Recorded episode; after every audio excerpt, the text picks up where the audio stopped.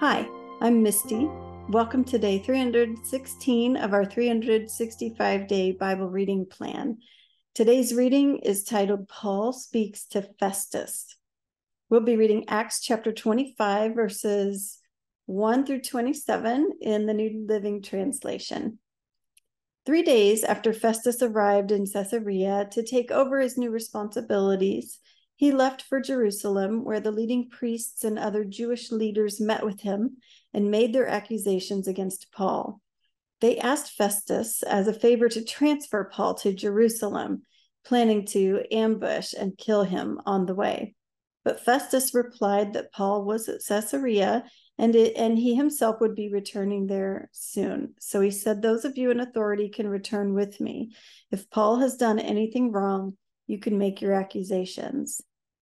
About eight or ten days later, Festus returned to Caesarea, and on the following day he took his seat in court and ordered that Paul be brought in. When Paul arrived, the Jewish leaders from Jerusalem gathered around and made many serious accusations they couldn't prove. Paul denied the charges. I am not guilty of any crime against the Jewish laws or the temple or the Roman government, he said. Then Festus, wanting to please the Jews, asked him, Are you willing to go to Jerusalem and stand trial before me there? But Paul replied, No, this is the official Roman court, so I ought to be tried right here. You know very well I am not guilty of harming the Jews. If I have done something worthy of death, I don't refuse to die. But if I am innocent, no one has a right to turn me over to these men to kill me. I appeal to Caesar. Festus conferred with his advisers and then replied, Very well, you have appealed to Caesar, and to Caesar you will go. A few days later, King Agrippa arrived with his sister Bernice to pay their respects to Festus. During their stay of several days, Festus discussed Paul's case with the king.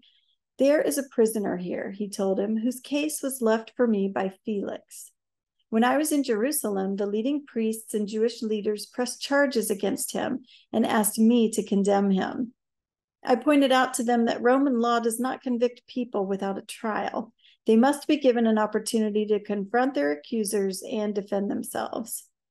When his accusers came here for the trial, I didn't delay. I called the case the very next day and ordered Paul brought in but the accusations made against him weren't any of the crimes I expected.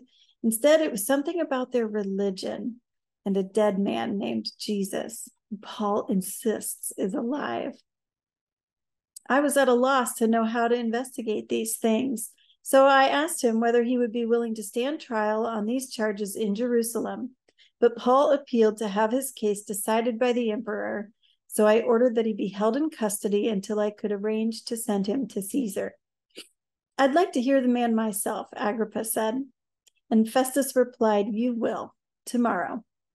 So the next day, Agrippa and Bernice arrived at the auditorium with great pomp, accompanied by military officers and prominent men of the city.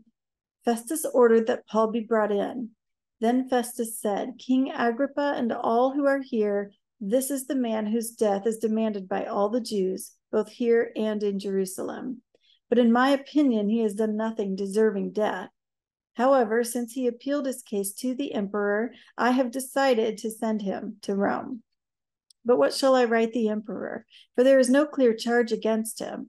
So I have brought him before all of you, especially you, King Agrippa, so that after we examine him, I might have something to write for it makes no sense to send a prisoner to the emperor without specifying the charges against him.